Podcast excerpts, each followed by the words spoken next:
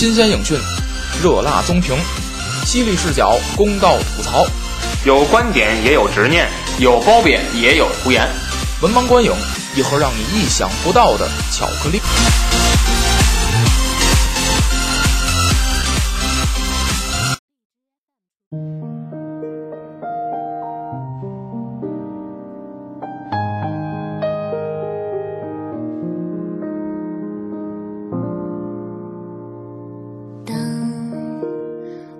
开始怀念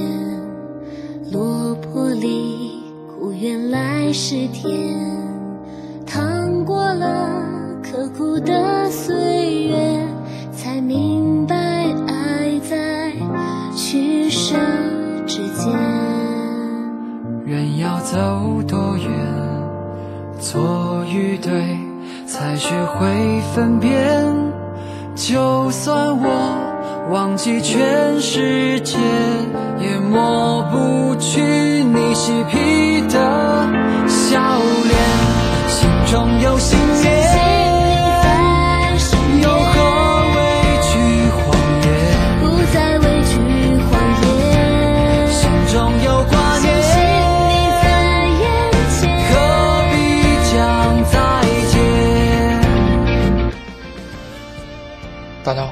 收听最新一期《文盲观影》，我是 Wish。啊，这期节目是我们的常规板块——每月电影综述。这期是二零一七年四月电影综述。嗯，啊，我本着呃没什么时间看电影的态度啊，但是还是坚持在四月份一周保证看了一部电影。嗯，虽然我越来越懒，但是。嗯，一周一部还是能保证啊。然后咱们按照时间的顺序来聊一下这我看的四月份的四部电影。第一部是《嫌疑人 X 的现身》，啊，苏有朋导演啊，呃，这个电影我对他印象最深的一点是，他的预告片儿是贴片了，贴片的是贺岁档的《大闹天竺》，嗯。而且跟王宝强当时的《大闹天竺》导演王宝强有一个互动，这是我最印象最深的这点啊。当时呢，觉得呃，第一个是嗯，东野圭吾呢，我没听说过东野圭吾这小说，但是我听说过东野圭吾这个人啊，那是非常有名的一个作家，而且又有这个新派导演苏有朋执导这部电影，所以我之前对这部电影还是有一些期待啊。看了之后呢。啊，可以说这部电影大体上来讲确实是不错，嗯，确实是不错，但是，嗯，我觉得他讲的东西太多了，太乱了，啊，没有把，呃，整个故事的，嗯，中心矛盾突出出来，呃，我觉得这个电影呢，它主要是，啊，这么三个方面吧，三个方面，第一个呢是对哲学的一些考虑。啊，对对，哲学的一些讨论啊，呃，有一些关于呃人生的啊，或者是关于嗯数学、哲学这一类啊，做学问的这么一种探讨啊，这是一个方面。呃，第二个方面呢是犯罪心理学啊，呃，犯罪心理学呢又和嗯整个的。这个故事的推理啊结合起来，那么这是影片的第二部分。第三部分呢是，呃，人与人之间的感情啊，包括你看最后他那个人，呃，最后那个凶手杀人凶手就这里边的反派，他为什么要帮林心如演那个人？因为林心如演那人救过他的命啊。但是，呃，这三个方面我觉得都这个三个问题问题都太大了。单独挑出来一个问题都足够拍一部电影。那么这部电影它同时讲述这三个问题，也就是说这三个问题我觉得都没讲好，或者说是都没讲清楚。所以这个电影拍的，呃，他把故事讲清楚了，但是他故事背后的他想表达的问题过于的复杂，所以呢，又感觉好像是什么都没讲清楚一样啊。所以说。这部电影，嗯，文盲手会，呃，文盲文盲系列节目的，呃，主播子老师啊，子平子老师他说，呃，苏有朋呢不太适合，呃，拍摄那种有原著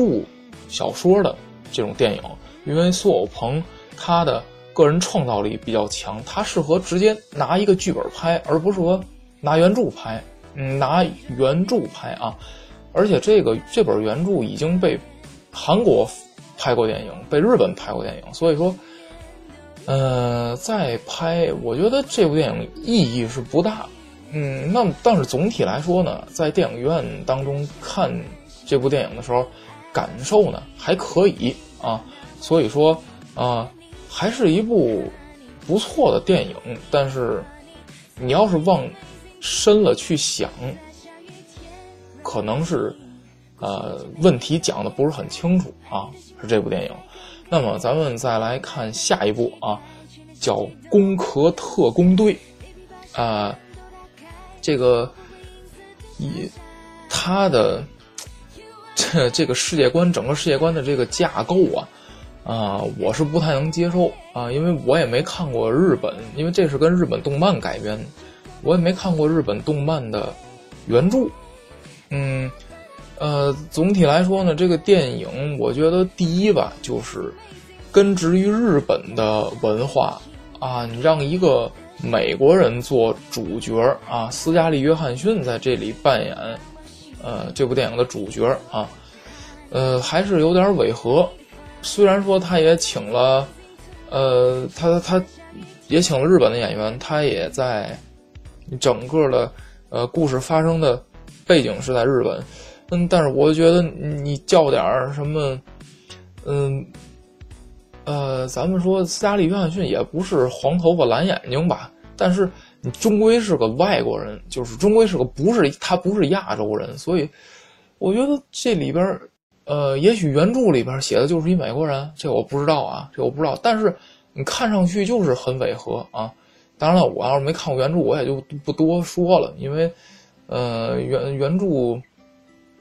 嗯，也许人家有他的道理啊。呃，再一个呢，我可能年龄比较大了，现在啊，这接受不太能接受现在这种呃日本动漫，尤其是日本动漫改编成电影的这种画风啊。呃，我觉得日本的动漫，我觉得原来那种像《最终幻想》啊，它也是一种啊扎根于一个全新的世界啊，构建一个全新的世界的一种啊作品，但是我觉得。呃，最终幻想那种我还是可以接受，但是这种呢，你基于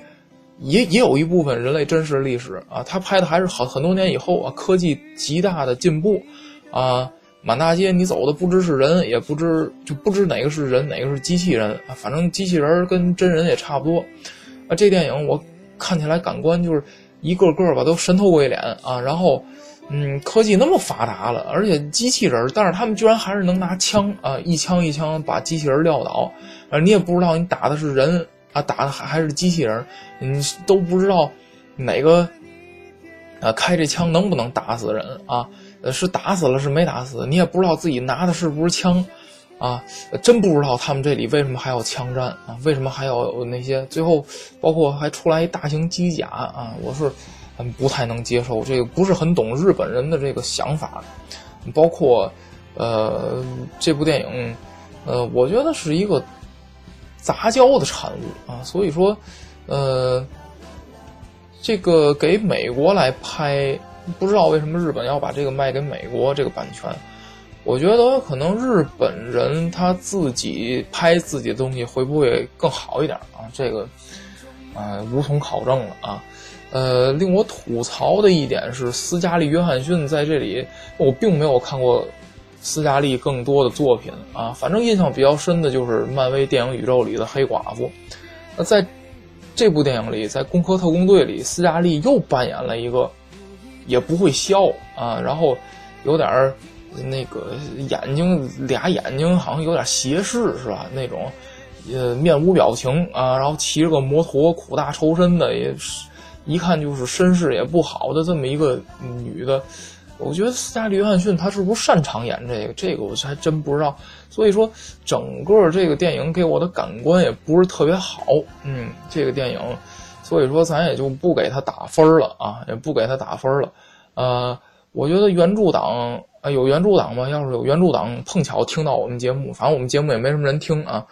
嗯，碰巧听到我们节目，希望给我们点指点啊！我是没看过原著，所以我也不太能接受这电影，所以我也不知道呢。如果要是看过这原著的人，是不是能接受这电影的画风啊？反正我是接受不了啊，所以说这电影就这样啊。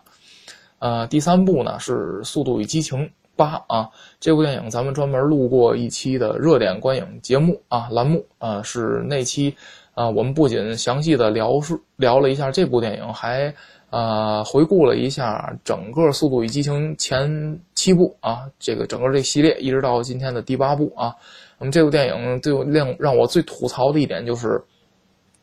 啊，真的是呃，这个人为了剧情的发展啊，为了呃呃怎么说取悦观众也好，是为了呃塑造整个电影的感官也好啊，真的是这里边的电影里边的角色可以做出。呃，任何让我们大跌眼镜的选择啊，比如说这里边杰森斯坦森啊，这呃巨石强森跟范迪塞尔这三个人居然能联合起来啊，这个是我确实没有没有想到的啊。这部电影也就不多说了啊。如果大家感兴趣的话，可以听一下我们呃上一期吧啊上一期节目专门录制的《速度与激情》电影，呃对它的影评啊。嗯，最后一部，哎，这是我这个月看的最惊喜的一部电影，啊，是中国大陆嗯拍摄的《傲娇与偏见》，啊，嗯，《傲娇与偏见》这个嗯，差点儿我们搞的文盲说我会搞的四月二十三号读书日活动，嗯，这部电影就差一个字儿啊，就猜中了第三个问题啊，呃，第三个问题的我们猜一本书啊，书的。书名是《傲慢与偏见》啊，这部电影的名字叫《傲娇与偏见》。嗯，呃，这个电影之前吧，呃，我对它没什么太大的期待，因为这里边首先说第一个演员我都不太认识啊，除了呃叫迪丽热巴啊，知道他，嗯，也就是知道啊，也没看过他演的什么什么。戏啊，也不知道他演过什么啊，呃，所以说没太大期待。但是后来一看呢，后来就是因为现在买电影票嘛，都在 A P P 上买，呃，看到 A P P 上对这个电影评分还挺高啊，也是带着这种呃未知数啊，带着这种兴趣走进电影院，哎，一看这个电影还真的很不错。嗯，近几年中国的小成本电影真的是给我很大的惊喜。啊，你别看花不多少钱，也没有说来个特效团队专门给做特效，就是小成本电影，几个演员，机器往这一支一摆，顶多做点后期啊，基本上也没有太高的水平，反正比电视剧的水平高啊，也就是这样啊。但是呢，嗯，这个，嗯，这本书，这这这个电影的原著还是一本网络小说啊，所以说我看到了中国现在这个文学作品，包括电影艺术，它的一个新的发展方向就是。啊，既然咱们可能做没有，不是所有人都能做得起像张艺谋啊去年的《长城》那种电影，那你拍点小成本电影，你只要让观众觉得好看，我觉得也是一个啊不错的。你看像这部电影，呃，它讲述的其实就是还是一个爱情故事嘛。你说爱情故事一男一女，它能有什么？所以说，你无非是这里边就是一个高富帅，一个灰姑娘，大概其就是这么一个。故事，但是呢，它可以让呃通过轻松啊，呃通过轻松的氛围啊，用幽默带给观众一个好心情，我觉得也是不错。而且，嗯，一个让我呃大吃一惊的地儿就是大吃一惊的地儿就是啊，呃，谁说现在小鲜肉都没演技？我觉得这里边演员演的还是不错。虽然说它本身就是个喜剧嘛，啊，呃，好多人。都认为就是说，嗯，其实悲剧考考演员的演技，考演员的功力。但实际上，我觉得能把喜剧演好了也不错。毕竟，呃，毕竟你在那儿自己逗自己，连自己都逗不乐的演员也大有人在。所以说，我觉得这种电影还是不错的啊。呃，对于这部电影呢，我觉得，嗯，还是可以啊，还是可以的。就是，呃，中国可以多做一下，多多做一些这类的电影，我觉得还是不错。所以说啊，本期节目呢，我也号召大伙儿对啊这部电影《傲娇与偏见》啊，给这部电影打分儿。那么我呢，先来打一下分儿，大家呢，希望按照呃，就是跟我一起吧，啊，给这部电影打分儿。那么咱们还是分为呃。故事啊，人物、视效、音效和观影感受。那么，这部电影呢，嗯，它的故事呢，我给零点七分。我觉得呢，讲的还是不错，而且呢，讲的比较清楚。当然了，爱情剧啊，包括呃加入一些搞笑的元素，难免有狗血的地方啊，所以说不能给更高的分了。但是零点七分呢，我觉得及格了啊，也还是不错。那么，咱们说这个人物啊，人物呢？里边我觉得这个演员，咱首先说，我觉得演员演的都不错，所以说人物我给零点八分啊，嗯，呃，还是那句话，谁说小鲜肉不会演戏？我觉得这里边演员演的还是不错，而且呢，他对这个人物的塑造，我觉得每个人物都有他人物性格啊，在这里边，呃，虽然说人物本身没有，嗯，叫是成长吧，但是。有转变，毕竟你剧情要发展，人物之间的感情肯定是要转变的。所以说，啊，我觉得这里边表达的还是不错啊。人物零点八，那么视效啊，视效当然了，我觉得就是个零点六啊，就是个及格分因为也并没有看到有什么用心的镜头的用用应用啊，或者说是什么的。所以说，呃，但是画面给人看上去还是比较舒服。所以说呢，零点六一个及格分啊。呃，也就是这意思，嗯，那么音效啊，音效呢，我给零点七分，为什么多给零点一分呢？比及格分呢？因为我觉得它这部电影它的主题曲还都不错，而且保持了它整个整体的轻松幽默的风格啊，所以我给零点七分啊，比及格分要高一点。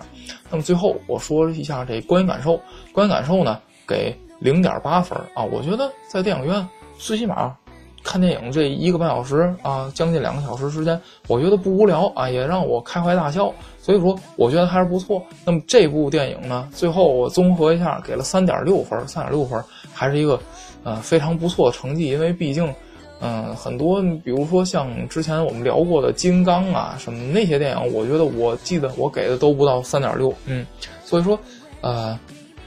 我觉得中国这种小成本电影还是不错的啊。那么。本期节目呢就是这样啊，嗯，四月电影综述呢只有四部电影，那么下下个月啊五月份啊我也做一下节目预告，那么即将嗯就是本周末啊就是本周末啊我们要聊一期呃国产电影当中比较受关注的一部叫《记忆大师》啊由黄渤主演，嗯。这部电影呢，我们打算也是下周啊发这期的节目啊，呃，记忆大师之后啊是，呃，万众期待的《银河护卫队二》啊，我们也是专门会录制节目。那么，嗯，五月份还有一个重磅电影，那就是五月二十六号，北美和中国大陆同步上映的《加勒比海盗》第五部《死无对证》。那么我们也可以借《加勒比海盗》第五部，到时候我们会全程的回顾啊，也不能说叫回顾，就是和大家一起，嗯，呃，重温一下整个《加勒比海盗》系列，以及和大家聊一聊《加勒比海盗五》这部电影啊。那么本期节目就是这样啊，我们希望大家继续支持我们节目，也希望大家啊在节目下方给我们评论留言，打出你如果你看了《傲娇与偏见》这部电影。请大家和我一块儿啊！希望大家给打个分儿，嗯，那么本期节目就是这样啊，大家再见。